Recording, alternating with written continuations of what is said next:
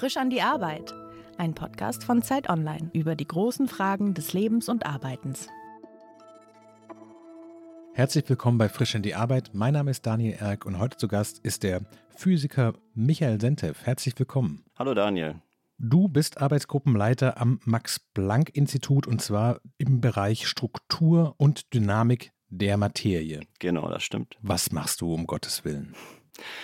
Also wir untersuchen, wie Materialien sich verhalten, wenn wir sie mit Licht beschießen. Das ist im Wesentlichen die Zusammenfassung. Und was es konkret bedeutet, ist, dass wir in äh, Experimenten und in der Theorie uns eben anschauen. In den Experimenten gibt es zum Beispiel Laser, mit denen wird auf Materialien äh, draufgeschossen oder auch auf Moleküle. Und dann wird gemessen, welches Licht da am Ende rauskommt. Und dabei lernt man was darüber, wie die Materialien selber sich verhalten. Und meine Arbeitsgruppe macht dazu Theorie und Computersimulationen. Das bedeutet, wir rechnen zum Beispiel Modelle aus, die beschreiben, wie sich Festkörper verhalten, wie die Elektronen in irgendeinem Metall rumfliegen und dabei die metallische Leitfähigkeit beeinflussen und solche ähnlichen Geschichten. Jetzt hast du immer noch nichts verstanden. Darauf wollte ich gerade raus. Ja, ich mache den Podcast schon eine ganze Weile. Normalerweise habe ich so einen groben Begriff davon, was die Leute machen. Also diesen Bäcker oder Schauspielerinnen oder Erzbischof von Berlin und sowas. Und ich muss sagen, dass ich, glaube ich, in noch kein Gespräch reingegangen bin mit so einem super vagen Gefühl von dem, wie so ein Arbeitsalltag konkret aussieht. Und das muss man vielleicht dazu sagen, wir kennen uns schon eine ganze Weile. Wir kennen uns seit der ersten Klasse, haben gemeinsam Schülerzeitung auch gemacht. Und während ich einfach nie aufgehört habe damit, hast du dich dann entschieden, in die theoretische Physik zu gehen. Was zieht einen denn dahin? Okay, also warum ich überhaupt Physik studiert habe und nicht zum Beispiel in, in den Bereich Medien gegangen bin, der mich ja damals durchaus auch interessiert hat, wie du gesagt hast. Das lag erst einmal daran, dass ich in der 11. Klasse einen sehr guten Physiklehrer hatte. Und der hat mich damals motiviert, dass das überhaupt ein interessantes Fach ist. Dadurch habe ich den, äh, das als Leistungskurs gemacht, hatte aber auch Deutsch als Leistungskurs damals im, im Abi. Und also das heißt, nach, den, nach dem Abitur war immer noch nicht so klar, in welche Richtung das jetzt dann wirklich gehen soll. Dann habe ich so eine Berufsorientierung gemacht, die war relativ sinnlos. Aber ich habe dabei gelernt, dass ich nicht Jura studieren möchte. Und so nach so einem Streichverfahren blieb irgendwie Physik übrig, weil das der andere LK war, den ich hatte. Und wie gesagt, was mit Medien wollte ich dann auch nicht so richtig, weil mir nicht so richtig klar war, was macht man da dann wirklich. Und dadurch bin ich dann in die Physik gegangen und habe das erstmal studiert, habe dann tatsächlich noch Mathematik dazu gemacht während dem Studium. Mathe wurde mir dann aber irgendwann auch wieder zu abstrakt. Und so bin ich dann am Ende irgendwo zwischen Mathe und Physik in der theoretischen Physik eben gelandet. Und das war so der Werdegang. Und was mich dazu wirklich motiviert hat, war eigentlich die Frage, wie die Welt funktioniert. Ja, also welche Naturgesetze gibt es eigentlich und also was die Welt im Innersten zusammenhält, ist so dieser klassische Spruch, den man irgendwie dann hört, so mhm. nach Faust, ja. Und im Prinzip war es das, war dieser Drang zu verstehen. Und irgendwie hat es mir einfach Spaß gemacht, über diese abstrakten Konzepte nachzudenken. Und ich war davon fasziniert, dass man überhaupt mit Mathematik irgendwie Natur beschreiben kann. Ich weiß nicht, in der, in der Schule findet man das dann irgendwie blöd, wenn man es nicht kapiert oder denkt sich so, ja, da lerne ich irgendwelche Formeln. Aber der Arbeitsalltag von einem Physiker ist eigentlich komplett anders. Man fängt nicht an, irgendwelche Formeln aus Büchern zu nehmen und die dann irgendwie umzustellen und irgendwas auszurechnen. Dann kommt eine Zahl raus und die ist dann richtig oder falsch. Sondern man denkt eigentlich mehr äh, drüber nach, in welchen Konzepten kann ich die Natur überhaupt beschreiben. Du hast vorhin gesagt, ihr beschießt oder bestrahlt Materie mit Licht, also in Form von Laser, mhm. um herauszufinden, wie verhält sich denn Licht in der Materie drin. Genau wenn ihr das rausgefunden habt und sagen könnt, also wir haben jetzt einen Laser, der hat wahrscheinlich eine bestimmte Stärke und den lassen wir auf irgendein Metall oder vielleicht auch ein Plastik oder irgendwas los, was passiert dann mit dieser Erkenntnis? Zum einen beschreibt man damit überhaupt ähm, die Materialien, also versteht man überhaupt die Materialien selber. Also ich nehme ein Beispiel, um das ein bisschen konkreter zu machen. Ja, wir haben unsere Smartphones, ja, und in den und, und da steckt Technologie drin und das sind Halbleiter die basieren auf Transistoren, ja, und die Transistoren funktionieren deswegen, weil man durch kleine Spannungsänderungen kann man äh, kontrollieren, ob dann Strom fließt oder nicht. Das sind die Nullen und Einsen, mit denen kann man rechnen. Mhm. Bei den Materialien, wenn man jetzt mit Licht draufschießt, dann kann man zum Beispiel diese Stromspannungskurven verändern und kann dadurch vielleicht schnellere Transistoren bauen am Ende. Ja? Ah, okay. Also wir versuchen wirklich zu verstehen, warum macht ein Material das, was es tut und wie können wir neue Materialien erzeugen, mit denen man Energie sparen kann, mit denen man besser rechnen kann, schneller rechnen kann, äh, unter weniger Wärmeverlusten. Solche Fragen stehen da dahinter. Das heißt, ihr macht quasi die Grundlagenforschung dafür, dass dann in vielen, vielen weiteren Schritten sowas wie genau diese Halbleitertechnologie weiterentwickelt werden kann und mit vielleicht günstigeren Materialien, mit weniger Energieaufwand, mhm. plump gesagt, schnellere Smartphones rauskommen. Ja, genau. Also schnellere Smartphones an sich ist natürlich irgendwie nett, ja, aber das ist vielleicht, klingt jetzt nicht so revolutionär, dass man denkt, ja, warum, warum äh, betreibt man da Forschung? Die sind doch schon schnell. Es ist eher so ein bisschen, also Grundlagen, ein gutes Beispiel für eine Anwendung von Grundlagenforschung sind, äh, damals waren diese MP3-Player, ja, die kamen aus, aus Forschungsarbeiten raus, wo man eigentlich gar nicht so danach gesucht hatte. Und dann hat man zufällig diesen Effekt gefunden, der dann dazu geführt hat, dass, dass man die entwickeln konnte. Ja, oder Magnetic RAMs, ja, zum Beispiel diese Magnetspeicher, die man heute überall verwendet. Da hat halt jemand einen Effekt gefunden und danach hat man sich gedacht, naja, den könnte man jetzt benutzen.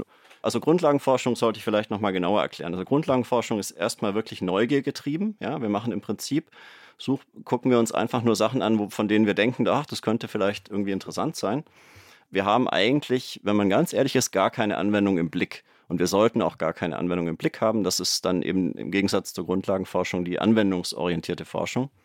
Du hast ja gefragt, was treibt einen in die Forschung? Ja, also es gibt so, glaube ich, generell zwei Typen von Forschern, die man grob unterscheiden kann. Die einen, die wollen wirklich damit irgendwas machen. Die sagen, ich möchte gerne energiesparendere Materialien oder bessere Batterien bauen. Mhm. Solche Leute, die arbeiten dann meistens eher in der Anwendung oder anwendungsnah in typischerweise Fraunhofer-Instituten zum Beispiel. Mhm. Und wenn man ans Max-Planck-Institut oder auch an die Universitäten geht, dann ist man wirklich an der absolut zweckbefreiten Grundlagenforschung interessiert. Also da stellt man wirklich die fundamentalen Fragen und lotet im Prinzip die Grenzen unserer Erkenntnis aus. Ja, also wir gehen wirklich dahin, wo noch keiner war und, und gucken nach, ja, was gibt es denn da noch? Quasi in die Terra Incognita, könnte man sagen. Also wenn man in diesem mhm. Bild ist von den, von den Abenteurern, die jetzt irgendwie da aufbrechen und fremde Welten entdecken, dann setzen wir die Segel und segeln irgendwo hin, wo noch keiner war und gucken mal, gibt es da vielleicht eine neue Insel ja, oder einen neuen Kontinent. Aber ihr seid nicht unterwegs, um Gold zu finden. Das ist nicht euer Antrieb. Deswegen seid ihr quasi Grundlagenforscher. Da, wer weiß, ja. Also Gold ist ja gar nicht mehr so interessant, ja. Das ist, hat noch so einen historischen Wert. Ja, mit Gold kann man schon praktische Dinge auch machen. Tatsächlich äh, werden, wird Gold auch verwendet, zum Beispiel um Plasmonik zu betreiben, sagt man. Also das sind im Endeffekt als ähm, Leiterbahnen, es eine gute Leitfähigkeit hat und gute Eigenschaften hat, aber jetzt nicht um Schmuck damit herzustellen. Ja. Vielleicht kann ich es nochmal anders versuchen. Was wir äh, tatsächlich machen, ist also einerseits die Natur zu verstehen und die Materialien in dem Fall und zu verstehen, wie 10 hoch 23 Elektronen in einem Festkörper irgendwie miteinander wechselwirken und dann irgendwelche kollektiven Effekte erzeugen, die einen überraschen. Und ja. zum anderen tatsächlich auch so ein bisschen bottom-up Technologien zu bauen. Also ähm, mittlerweile kann man halt Atome im Einzelnen nehmen und kann die sozusagen Stück für Stück kann man ein Material aufbauen und damit kann man zum Beispiel Atomlage für Atomlage sich Heterostrukturen bauen, mit, die dann irgendwelche lustigen Eigenschaften haben, die man vorher nicht erzeugen konnte. Und da in die Richtung geht es dann eben zum Beispiel auch, dass man versucht, Materialien wirklich so Lego-mäßig zusammenzubauen, also Lego-Steine zu nehmen und aus denen dann neuen Strukturen zu bauen und mit denen könnte man dann irgendwann mal eine neue Batterie machen, ein Smartphone oder auch einen Quantencomputer. Das hat man vielleicht auch schon mal gehört, so als Thema. Ich habe jetzt ein paar Mal so leicht nervös gelacht, nämlich immer an den Stellen, wenn ich gemerkt habe, sowas jetzt verstehe ich es nicht mehr. Wie viele Menschen gibt es denn vielleicht weltweit, mit denen du dich darüber wirklich unterhalten kannst und sagen kannst, wir machen gerade das und die sagen, ah, interessant, ich habe schon mal das gemacht. Also mhm. wie sehr in der Nische bewegst du dich damit? Es ist natürlich eine Nische, aber ich würde sagen, es sind einige hundert, vielleicht auch ein paar tausend, wenn man äh, großzügig ist. Ähm, man kann es vielleicht ein bisschen daran äh, ablesen, wie viele Leute zum Beispiel so ein Paper lesen und zitieren, ja. Und da bewegt man sich typischerweise in einigen hundert und zum Teil auch mehrere tausend. Das ist ungefähr so die Größenordnung, die man sich da vorstellen kann. Also es ist schon, wenn man überlegt, dass es mehrere Milliarden Menschen auf der Erde gibt, ist es natürlich schon eine Nische. Und wenn man Glück hat, dann findet man irgendwelche Effekte, die dann so toll sind, dass es tatsächlich größere Wellen schlägt. Ne? Also Tatsächlich ähm, nehmen wir zu einem äh, lustigen Zeitpunkt auf. Nächste Woche ähm, werden wieder die Nobelpreise verliehen. Und da macht die Wissenschaft ja tatsächlich irgendwie einen Splash. Ja, da geht das Thema plötzlich raus in die große Masse. Und das ist eigentlich immer ganz spannend zu sehen, wie dann, äh, wenn, wenn jetzt zum Beispiel so ein Preis vergeben wird äh, in einem Bereich, den man selber gut kennt oder wo man vielleicht sogar die Forscher und Forscherinnen persönlich kennt, die so einen Preis bekommen, dann eben zu sehen, wie wird dieses Thema eigentlich der breiten Öffentlichkeit kommuniziert. Ja, was kommt dann in der Tagesschau, was kommt äh, in den entsprechenden Tageszeitungen, was wird darüber dann berichtet, mhm. wie wird es dargestellt. Und da gibt es dann immer ganz lustige Analogien, die benutzt werden, um zu veranschaulichen, was es eigentlich bedeutet. Und wenn man ehrlich ist, äh, wird man natürlich anschließend das Thema immer noch nicht verstehen. Ja beziehungsweise vielleicht jemand, der früher mal Physik äh, studiert hat oder zumindest sich ein bisschen damit beschäftigt hat, der mhm. hat eine grobe Ahnung, worum es da noch geht und der interessierte Laie, der versteht da auch trotzdem nur Bahnhof, würde ich behaupten. Aber dazu bin ich wahrscheinlich nicht der richtige Ansprechpartner, um das zu beantworten. Wenn jemand bei der Party dich fragt, was du beruflich magst, du sagst ein Physiker und dann fragt jemand nach und sagt, und womit beschäftigst du dich? Hast du auch so eine Analogie, mit der du erklären kannst, was du da tust? Ehrlich gesagt, ich gehe zu wenig auf Partys mittlerweile, um die Frage noch beantworten zu können. Ähm, aber ja klar, natürlich bekommt man die Frage, je nachdem. Also ich sage, ich bin Physiker. Was mache ich da? Ja, ich beschäftige mich mit Materialien. Warum? Ja, zum Beispiel, was wir uns anschauen, sind Supraleiter. Ja, das sind also Leiter, die besser sind als Metalle, mit denen man verlustfrei den Strom leiten kann. Und mhm. wenn man überall, wenn man sowas jetzt bei Raumtemperatur hätte, könnte man irgendwie 98 Prozent der Energie einsparen, die, die an Verlusten entsteht. Dann hat man relativ schnell den Bogen geschlagen. Dann sagt man, okay, cool, verstehe ich zwar immer noch nicht, aber ähm, kann schon mal nützlich sein. Ja, das ist so ein bisschen, bisschen die, die Antwort, die ich normalerweise äh, gebe. Ja, aber ähm, wie soll ich sagen, ich habe da jetzt nicht die eine Art, das zu erklären. Es kommt ein bisschen drauf an, wer da fragt, ja. Du hast vorhin gesagt, dass du das theoretisch auch machst. Das heißt also, ihr rechnet mit Modellen sozusagen, da sind wir dann doch wieder bei den Formeln. Mhm. Wie kann man sich das vorstellen? Also ihr habt quasi gewisse Erkenntnisse über bestimmte Materialien und bestimmte äh, Laser sozusagen und dann könnt ihr das doch programmieren und sagen, wir machen jetzt erstmal eine Theorie, bevor wir dann das in der Praxis machen oder kann man das in der Praxis überhaupt machen, was ihr da berechnet? Hm, in der Regel schon. Also es gibt natürlich Theoretiker, die arbeiten wirklich ähm, an theoretischen Konstrukten die relativ weit weg sind, würde ich sagen, von der Praxis. Das heißt nicht, dass es nutzlos ist, aber es ist sozusagen eine andere Community. Ich selber bin relativ nah an der Praxis. Also ich stehe nicht selber im Kittel im Labor, aber ich diskutiere im Alltag wirklich fast jeden Tag mit, mit Experimentalphysikern, die also die Ideen, die wir von der Theorie her bringen, auch versuchen umzusetzen. Oder umgekehrt, typischerweise gibt es ein Experiment, in dem irgendwas untersucht wird, zu dem wir uns mit den Modellen gut auskennen. Und dann kommt meistens die Frage, hey, wir haben da was Interessantes gemessen, wir verstehen das aber überhaupt nicht, könnt ihr uns da weiterhelfen?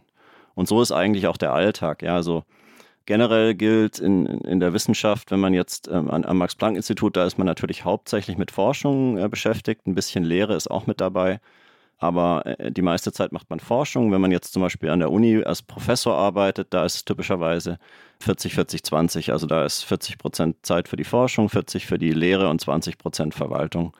In diesem Forschungsanteil selber arbeitet man in verschiedenen Projekten. Also ich habe eine Arbeitsgruppe mit, mit DoktorandInnen und äh, Postdocs, die also verschiedene Projekte haben und gleichzeitig eben auch Zusammenarbeit mit experimentellen Gruppen, sowohl bei uns am Institut als auch weltweit an verschiedenen Projekten. Und das ist mehr so eine projektbezogene Arbeit. Also man fängt ein Projekt an, das dauert typischerweise ungefähr ein Jahr, bis da irgendwas rauskommt und dann nochmal ein halbes Jahr, bis man es dann veröffentlicht hat oder nochmal ein Jahr, kann man sagen. Also in der Regel zwei Jahre von der Idee bis zum fertigen Produkt. Und das Produkt, das wir verkaufen und mit dem wir uns verkaufen, sind eben diese Publikationen. Mhm. Genau, das ist im Wesentlichen die Währung, in der wir bezahlt werden, äh, neben dem Geld, von dem wir leben können. Das sind eben hochrangige Publikationen, die dann auch gelesen und zitiert werden. Und danach richtet sich so ein bisschen die Reputation, die man mhm. als Forscher oder Forscherin eben hat. Wenn man da in den hochrangigen Journalen, also Nature und Science und, und so weiter, publiziert und, und die Paper dann auch entsprechend eben von den Fachkollegen und Kolleginnen äh, gelesen und zitiert werden. Ja. Du hast vorhin gesagt, dass dein Arbeitstag eigentlich von diesen Projekten sehr stark geprägt ist. Einerseits, dass ihr andererseits in diesen Modellen rechnet. Wie sieht es denn konkretermaßen aus? Du kommst morgens ins Büro oder gehst in, an deinen Rechner, machst den an und dann startest du irgendein Programm oder arbeitest du am Text oder was sind so die Dinge, die du wirklich konkreterweise im Alltag machst? Hm. Ja, gute Frage. Es gibt eigentlich keinen Standardalltag. Neben dem üblichen E-Mails beantworten und lesen und, und so weiter. Also es ist viel Textarbeit tatsächlich. Ähm, dadurch, dass ich ähm, Mitarbeiter und Mitarbeiterinnen habe, die die eigentliche Arbeit machen, sprich ähm, wirklich das Programm anschmeißen und programmieren und rechnen, bin ich dann tatsächlich eher derjenige, der es verkauft am Ende. Und verkaufen heißt in dem Fall wirklich Textarbeit, also Paper schreiben, mache ich relativ viel und eben auch das Initiieren von den Projekten. Also ein typischer Arbeitstag. Gut, da fange ich morgens an und hole mir erstmal einen Kaffee, dann lese ich meine E-Mails und beantworte die und danach hat man irgendwelche Meetings. Und ähm, wenn es gut ist, dann hat man nicht so viele Meetings, sondern hat tatsächlich Zeit, mit den Leuten zu diskutieren, trifft sich dann an der Kaffeemaschine und denkt, hey, wir sollten doch mal ein Projekt starten und ähm, jemand hat eine Idee zum Beispiel für ein Projekt und, oder hat irgendwas gelesen und gesagt, so, hey, wir könnten doch eigentlich damit das und das machen und vielleicht kommt da was Interessantes raus. Ja, und dann setzt man sich hin und, und durchforstet erstmal die Literatur. Was gibt es da eigentlich schon? Ist das wirklich neu, was wir machen? Man fragt vielleicht auch nochmal andere Kollegen und Kolleginnen, gibt es da schon was? Wisst ihr da was? Und wenn es das nicht gibt, dann macht man einen Plan, einen Projektplan und überlegt, was man da eben konkret tun müsste. Und äh, zum Beispiel die Arbeitsgruppe, die irgendein Experiment macht, die baut dann das Experiment auf, beschafft die entsprechenden Proben und hält die dann in den Laser rein und guckt, was da rauskommt. Und gleichzeitig fängt man an, in der Theorie die Modelle zu bearbeiten und entsprechend auch zu programmieren zum Teil oder Computercodes zu nehmen und die laufen zu lassen auf den entsprechenden Großrechnern. Und dann vergleicht man am Ende, äh, was ist gemessen, was, was sagt die Theorie, mhm. stimmt es überein? Wenn es übereinstimmt, ist schön, dann hat man was vorhergesagt, was auch experimentell bestätigt wurde, oder man stimmt nicht überein. Dann muss man gucken, ob an den Modellen irgendwas schief gelaufen ist oder ob auch beim Experiment irgendwas, ähm, irgendwelche Artefakte produziert wurden, die vielleicht gar nichts mit dem Material zu tun haben, sondern aufgrund von irgendwelchen Verunreinigungen zustande gekommen sind zum Beispiel. Und solche Geschichten, ja. Und wenn dann wirklich der Effekt, den man sich da mal überlegt hat, zum Beispiel irgendwelche Supraleitung mit einer höheren Temperatur, wenn der dann wirklich eingetreten ist, dann fängt man an, ein Paper zu schreiben, indem man im Prinzip sagt, hey, äh, wir haben dann einen, diesen neuen Effekt gefunden, der sollte irgendwie interessant sein für die Fachkollegen und der wird dann entsprechend veröffentlicht, ja. Und dann be beginnt eben dieser ganze Veröffentlichungsmarathon. Das Paper wird also eingereicht bei einem Journal, dann gibt es einen Review-Prozess, also Peer Review, dass andere unabhängige Wissenschaftler das ähm, begutachten und einem, dann kriegt man irgendwelche Korrekturvorschläge oder die sagen auch, nö, das sollte abgelehnt werden, weil irgendwas stimmt da nicht oder ist nicht interessant genug oder so.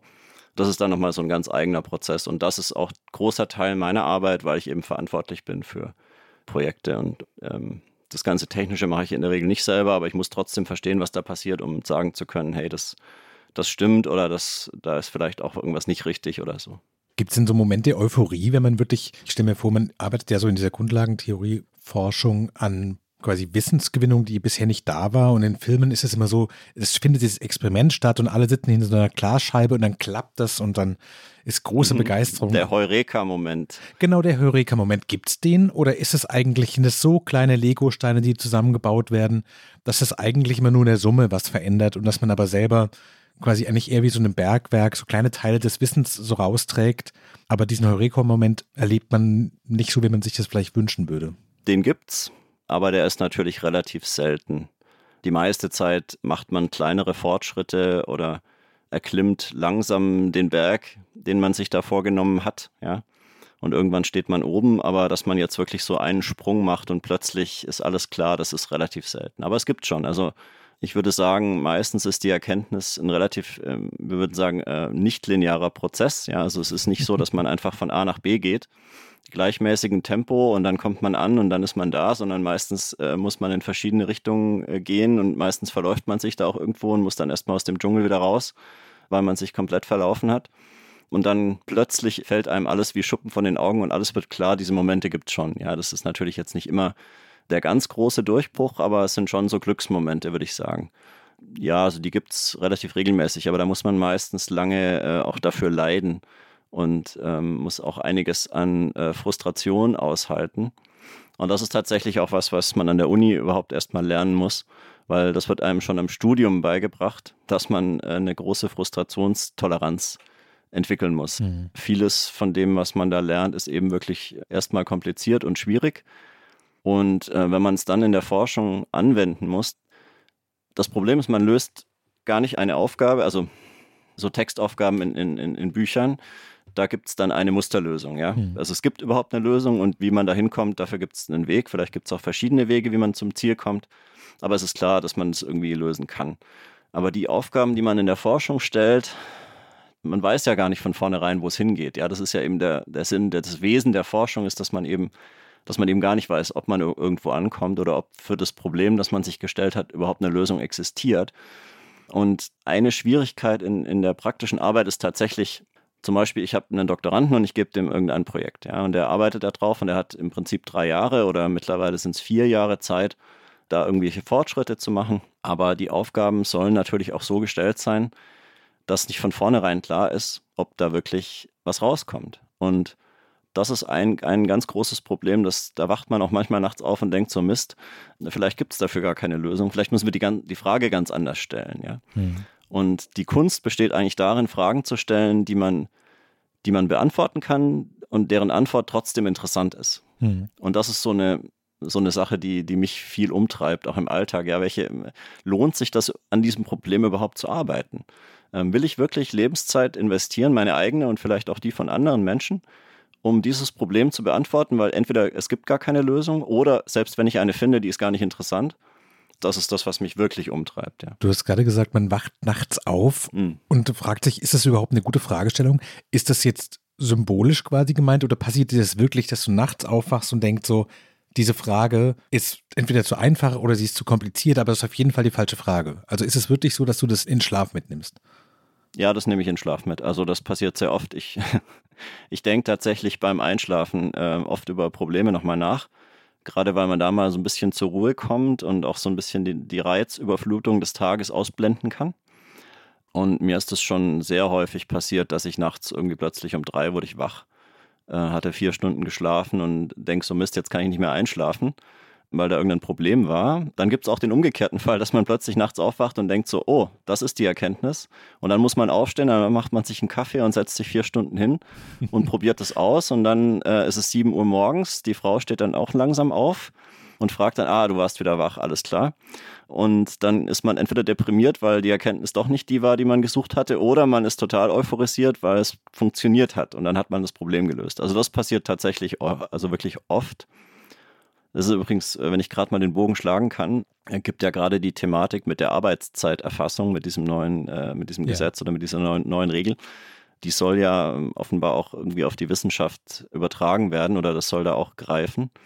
Ja, da, ich habe damit ein gewisses Problem, weil ich ehrlich gesagt gar nicht so klar trennen kann zwischen Arbeit und Freizeit. Also ich denke über, ich arbeite an Problemen, die mich auch privat interessieren und umgekehrt, die nehme ich dann eben auch mit in meine Freizeit und umgekehrt während der Arbeitszeit.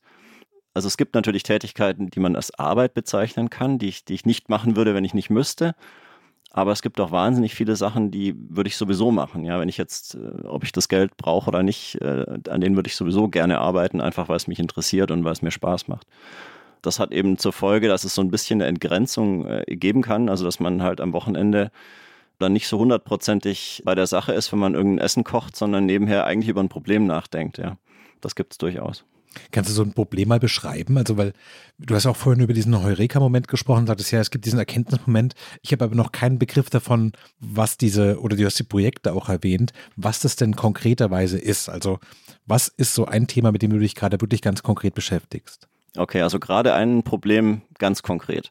Es gibt ein neues Experiment in Hamburg von der Arbeitsgruppe von Andrea Cavalieri, das ist einer der Direktoren an dem Institut die bestrahlen äh, solche Buckyball-Systeme, also das sind so wie kleine Fußbälle aus Kohlenstoff, bestrahlen die mit Licht ja. und das System wird offenbar supraleitend, also es ähm, geht in diesen lustigen Zustand über, den ich vorhin schon beschrieben habe, dass die Elektronen plötzlich verlustfrei den Strom leiten bei Raumtemperatur. Und wenn man das nicht mit Licht bescheint, dann muss man die runterkühlen auf äh, minus 250 Grad ungefähr damit die supraleitend werden. Und jetzt schießt man mit Licht drauf und die werden supraleitend bei sehr hohen Temperaturen.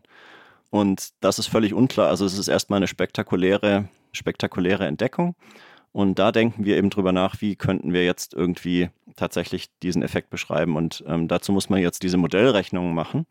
Und es gibt Ideen, was man da, welches Modell man da äh, benutzen sollte oder welche, wie sagt man, ja, welche, welche Zutaten relevant sind für das Problem. Ja, zum Beispiel kann man diese Gitterschwingungen beschreiben von diesen Fußbällen, das nennt man Phononen.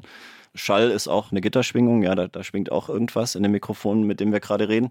Und das gleiche passiert da in diesen Quantenfußbällen eben auch. Und wenn jetzt das Licht drauf scheint, dann regt das eben auch Schwingungen an. Ja, jetzt ist die Frage, sind die da irgendwie wichtig für diesen Effekt oder nicht? Ja, oder äh, oder ist es eine rein elektronische Anregung? Das heißt, da werden einfach nur Elektronen mhm. irgendwie äh, aufgeheizt.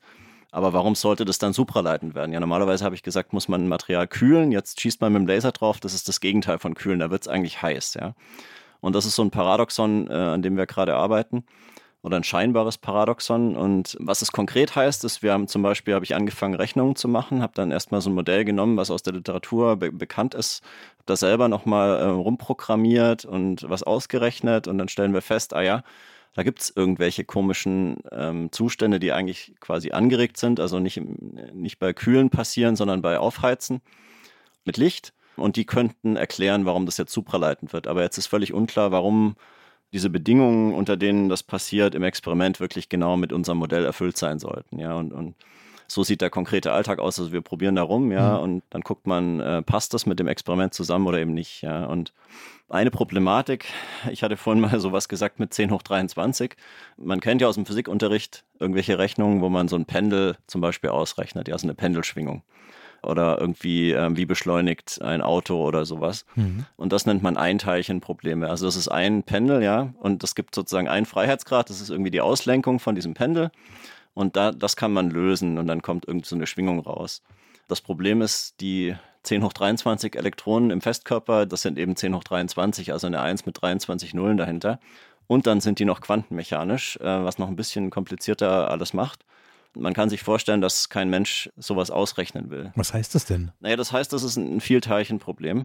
Vielleicht als Analogon oder als ja, was, was man sich vorstellen kann. Ja, du gehst am Samstag durch die Fußgängerzone.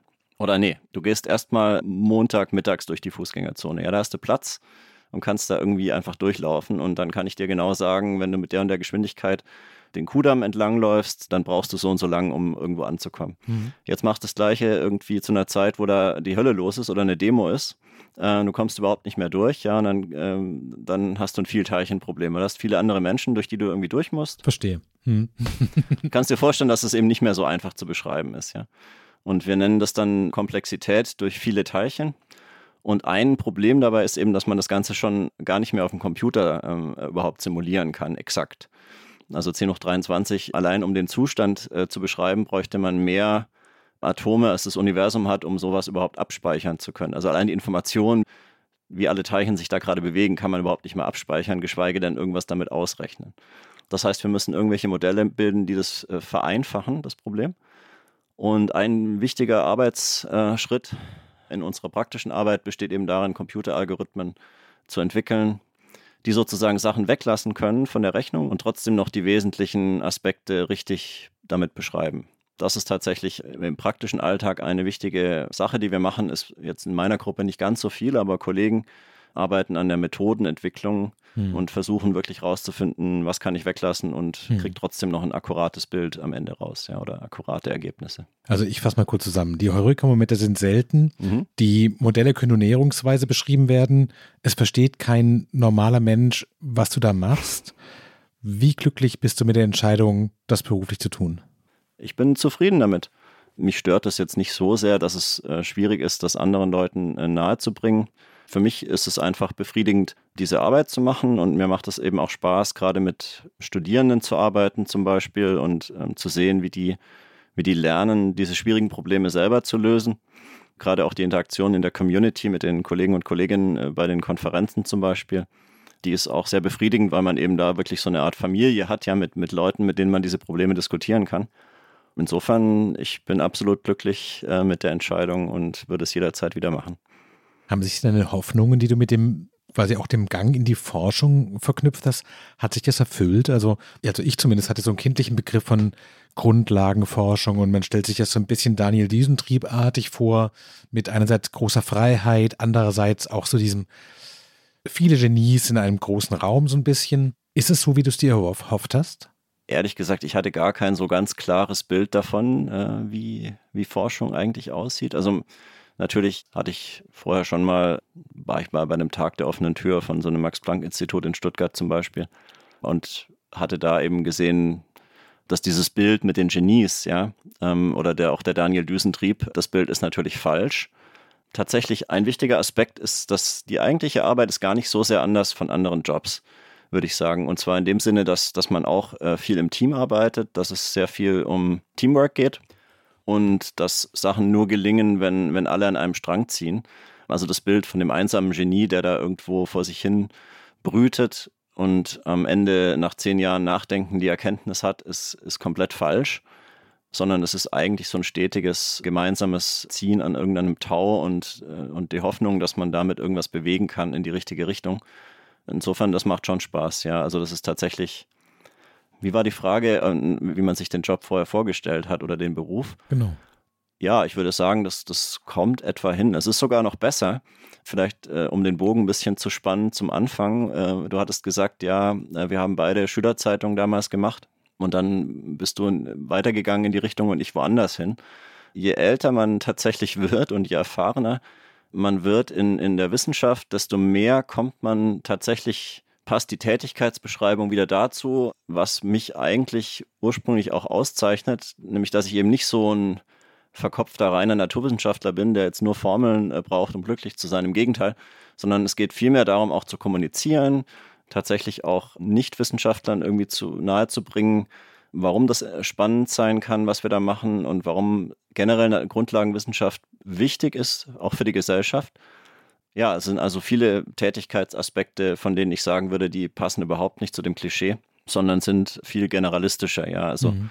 also ich verbringe tatsächlich nur wenig Zeit damit, wirklich Formeln umzustellen. Ja, das, das, ist, das ist eigentlich der kleinste Teil meiner Arbeit. Also vieles geht um, ums Schreiben, ums sich ausdrücken, um Ergebnisse kommunizieren, wie gesagt, und, und, und solche Sachen. Und eben auch die Lehre natürlich. Lehre ist eben auch, was einen wesentlichen Bestandteil ausmacht, der mich auch glücklich macht. Ähm, und nicht nur die Forschung, sondern, sondern eben auch tatsächlich zu sehen, wie, wie man den Nachwuchs fördern kann, ähm, auch als Mentor andere äh, Karrieren mit zu gestalten oder zu fördern. Das ist eben auch ein ganz wichtiger Teil und mhm. der trägt auch sehr zu meiner persönlichen Zufriedenheit tatsächlich bei. Würdest du ein bisschen überspitzt vielleicht sagen, dass Materie mit Laser zu beschießen deine Berufung ist? Mit Sicherheit nicht, denn ähm, ich ähm, selber schieße gar nicht mit Laser auf Materie, aber ich denke schon, dass es irgendwo eine Berufung ist, Wissenschaft zu machen und über die Natur nachzudenken, ja. Dass es jetzt konkret dieses Thema geworden ist und nicht irgendein anderes, ist so ein bisschen Zufall. Ähm, das liegt auch daran, dass ich damals aus irgendwelchen merkwürdigen äh, privaten Gründen in Augsburg im Studium gelandet bin und dort war eben das das Thema äh, oder es war einer der Schwerpunkte. Es hieß elektronische Korrelation und Magnetismus. Da waren die besten, interessantesten Arbeitsgruppen und die interessantesten Professoren damals. Also ich hatte das nie irgendwie so geplant, dass ich gesagt habe, oh, mit 20 wusste ich schon ganz genau, was ich heute machen würde, um Gottes Willen. Nein, im Gegenteil, das war eher so ein bisschen alles, vieles waren Zufallsprodukte. Ja. Also vielleicht um die Geschichte kurz zu erzählen, also ich habe das damals studiert, weil meine jetzige Frau dann eben auch nach Augsburg gekommen ist und wir da irgendwie, sie hat da BWL studiert und ich habe Physik gemacht und das war irgendwie ein guter Kompromiss. Es war nicht zu nah zu Hause, aber auch nicht zu weit weg. Danach ähm, habe ich da noch meine Doktorarbeit geschrieben und habe dann die Koffer gepackt und bin drei Jahre nach Kalifornien gegangen, weil ich die Chance hatte, da als Postdoc an der Stanford äh, University zu arbeiten, die natürlich top ist. Und dort bin ich dann eigentlich auch quasi zufällig zu dem Thema gekommen mit den Lasern. Ja, das war damals eben so, da hatten sie gerade so eine neue Maschine gebaut, so einen Riesenbeschleuniger, der Elektronen auf fast Lichtgeschwindigkeit beschleunigt und dann kommen da äh, viele Photonen raus und da kann man dann eben Materialien untersuchen oder auch irgendwie Moleküle damit anschauen. Und mein Chef dort, der hat, hat mich am ersten Tag, weiß ich noch, bin ich angekommen an der Uni, da hat er gesagt, ja, jetzt bin ich erstmal acht Wochen unterwegs in, in sechs verschiedenen Zeitzonen, ich habe keine Zeit, aber setze dich mal mit dem und dem zusammen, der erzählt dir was über ein Experiment. Und dann saßen wir da und dann hat er mir das Experiment gezeigt. Und dann habe ich gesagt, cool, ich verstehe nichts, aber würde mich interessieren, äh, vielleicht können wir da was zusammen machen. Und so ist die erste Kollaboration da entstanden. Und so ging das eigentlich weiter. Ja, dann war ich auf diesem Thema und das hat mich begeistert. Im Gegensatz zu dem Thema, was ich vorher in Deutschland in meiner Doktorarbeit gemacht hatte, da hatte ich eigentlich keine Lust, da weiterzumachen. Und das habe ich dann wieder mit nach Deutschland zurückgebracht, als wir dann drei Jahre später wieder hergezogen sind. Ja, und so bin ich heute irgendwie da, wo ich bin aber ich müsste jetzt auch nicht äh, noch unbedingt 25 Jahre oder wie lange auch immer es bis zur Rente ist, genau dieses Thema weitermachen. Ja, also mhm. so alle fünf, sechs, sieben Jahre ähm, wechseln wir auch gerne mal das Thema und machen dann wieder was Neues. Und die Freiheit, die habe ich zum Glück. Im Prinzip schreibt mir keiner vor, was ich zu tun habe. Also wenn ich morgen plötzlich Lust hätte, ähm, mir irgendwie anzuschauen, wie irgendwelche Moleküle auf einer Oberfläche kleben und warum man die nicht abrubbeln kann oder keine Ahnung was, ja, also ich denke mir jetzt gerade irgendeinen Quatsch aus, ähm, dann könnte ich das auch machen, ja. Solange man damit irgendwelche Projekte finanziert bekommt, ist es okay, ja. ja. Im Prinzip bin ich mein eigener Chef. Du hast vorhin gesagt, dass du quasi Themen bearbeitest, die dich auch privat interessieren, was wahrscheinlich für die meisten bei den Themen, die du machst, erstmal skurril klingt und dass du gleichzeitig quasi bis in deinen Schlaf von den Themen verfolgt wirst. Woher weißt du, jetzt ist Schluss oder wann sind die Momente, wo du sagst, so jetzt lasse ich das Thema wirklich liegen? Also verfolgt dich das quasi bis an den Strand im Urlaub? Es kommt drauf an. Ähm, ich kann auch mal abschalten. Ich sag mal so, wenn, wenn ein Projekt abgeschlossen ist, dann ist abgeschlossen, dann denke ich da auch nicht mehr drüber nach. Aber wenn was wirklich spannend ist, also wenn ich denke, dass es wirklich um was geht, weil ich das Gefühl habe, dass ich da irgendwie einer relativ spannenden, großen Sache auf der Spur bin, dann kann mich das schon bis an den Strand äh, oder an den Pool im Italienurlaub diesen Sommer. Da habe ich also auch mal äh, irgendwann nachmittags mich zurückgezogen und mal nochmal äh, drei Stunden über irgendwas nachgedacht und auch ein paar Sachen aufgeschrieben. Ja, das kann schon passieren. Würdest du sagen, du bist dir selbst ein guter Chef? Äh, nee, fürchterlich. Ich glaube, ich bin ziemlich hart zu mir selber. Ähm, nicht, nicht in dem Sinne, dass ich einfordere, dass ich jetzt die ganze Zeit ähm, am Schreibtisch ähm, sitze, das sowieso nicht. Aber ja, also ab und zu ähm, sollte ich dann schon auch mal alle fünf gerade sein lassen und nicht, nicht dauernd an die Arbeit denken. Ja, das, das aber es ist schwierig, ja, man, man kann das auch nicht so steuern. Also ich würde sagen, die Work-Life-Balance könnte etwas besser sein, wobei das sicherlich auch insgesamt mit der Stellensituation ähm, lange Zeit zu tun hatte, weil eben die, oder ich hatte noch keine permanente Stelle bis vor kurzem und äh, jetzt habe ich eine in Aussicht und das ist tatsächlich ein gutes Gefühl und ähm, damit einhergeht auch die Hoffnung, dass ich dann selber auch mal ein bisschen mehr darauf achten kann, dass ich ja, dass ich eben auch mal abschalte und, und die Arbeit nicht mit an, an den Strand nehme oder in den Urlaub, ja. Hast du manchmal die Sorge, dass das Ganze irgendwann auch ein bisschen langweilig werden könnte? Also sozusagen so die ersten, weiß ich nicht, 20 Jahre, man arbeitet so vor, voran und die Freiheiten werden größer und man kommt weg von den Formeln und man kommt weg von, den, von der Programmierung und man kann die Erkenntnis wirklich zusammenfassen. Und irgendwann kommt einfach Arbeitsalltag und man merkt so, ja, jetzt haben wir das rausgefunden, jetzt haben wir diese Kohlenmoleküle irgendwie berechnet und mhm. jetzt wissen wir, warum dieser Halbleiter und wie Supraleiter, wie das funktioniert. Und dann macht man das zum 17. Mal und dann nutzt sich die Euphorie auch ab. Ja, also klar, es gibt natürlich äh, Höhen und Tiefen und irgendwann ab und zu denkt man auch so, wozu eigentlich? Ja, dann ist die Grundlagenforschung so grundlegend, dass man gar, gar nicht weiß, ob da jemals irgendwas damit angestellt wird und gleichzeitig aber auch sind die fundamentalen Erkenntnisse jetzt nicht so, dass es der Riesendurchbruch ist und dann eine, eine, irgendein Paradigmenwechsel damit angezettelt wird. Das kann schon vorkommen. Ich denke aber, ja, eine Schwierigkeit äh, besteht tatsächlich darin, eben sich selber zu motivieren und auch sich die Probleme so zu suchen, dass man da wieder Lust drauf hat und äh, Freude dran hat, äh, an denen zu arbeiten. Ja, der, die beste Medizin dagegen ist tatsächlich alte Paper zu lesen oder auch, was mich zum Beispiel extrem inspiriert, ist äh, Biografien von Wissenschaftlern und Wissenschaftlerinnen auch zu lesen. Viele von denen beschreiben nämlich ziemlich universell das Gleiche, ähm, dass es genau solche Phasen in ihren äh, jeweiligen Karrieren auch gab. Es gibt, glaube ich, nicht das eine Patentrezept, wie man die überwindet, aber es gibt schon natürlich auch, dass man sich irgendwie ausgebrannt fühlt oder denkt, ja, jetzt habe ich mhm. keine neuen Ideen mehr oder alles, was ich da mache, ist immer noch zum 17. Mal das Gleiche. Einerseits eben äh, Biografien zu lesen oder, oder generell sich, sich damit zu beschäftigen oder auch mit anderen auszutauschen, denen es natürlich ähnlich geht, ist eine Möglichkeit, damit klarzukommen.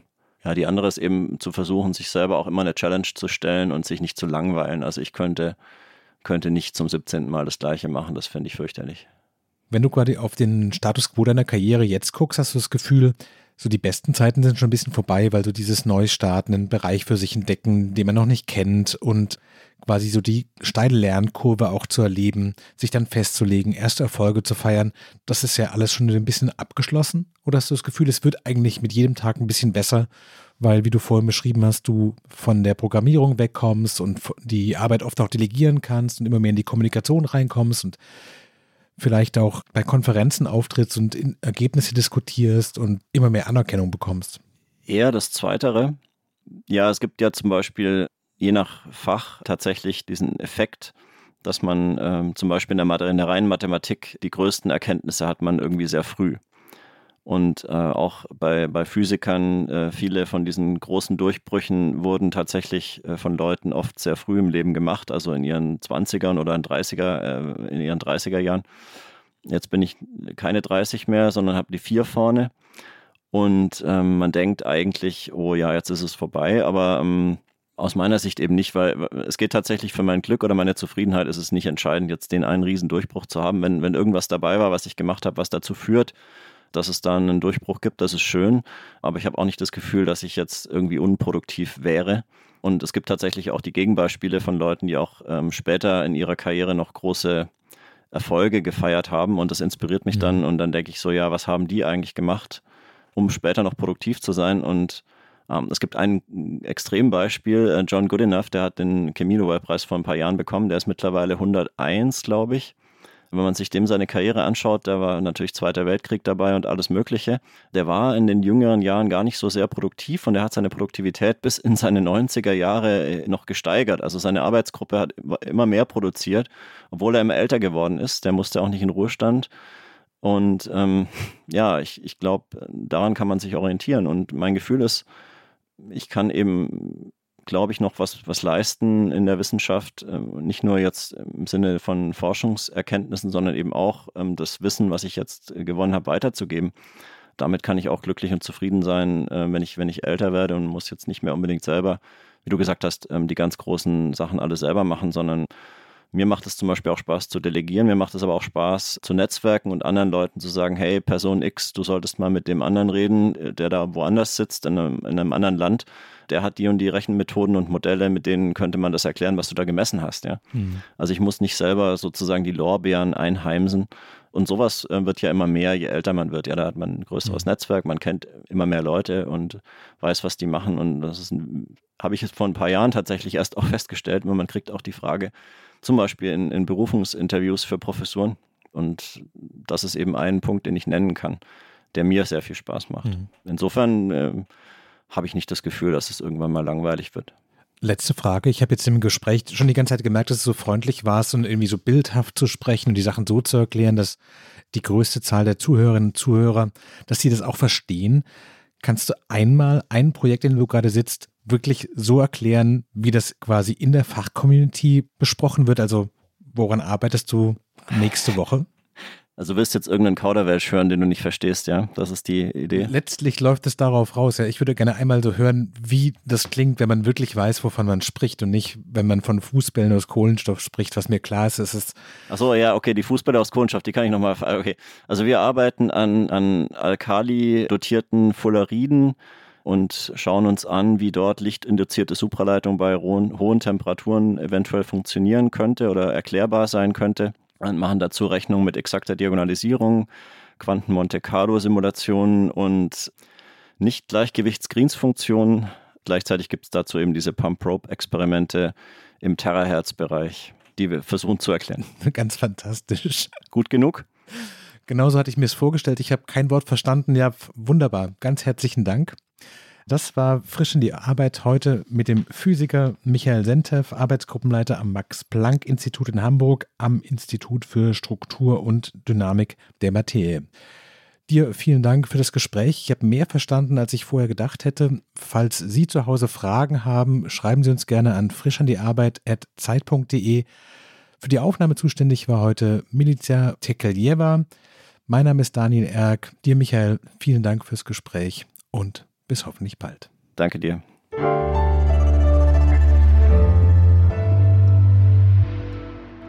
Frisch an die Arbeit, ein Podcast von Zeit Online.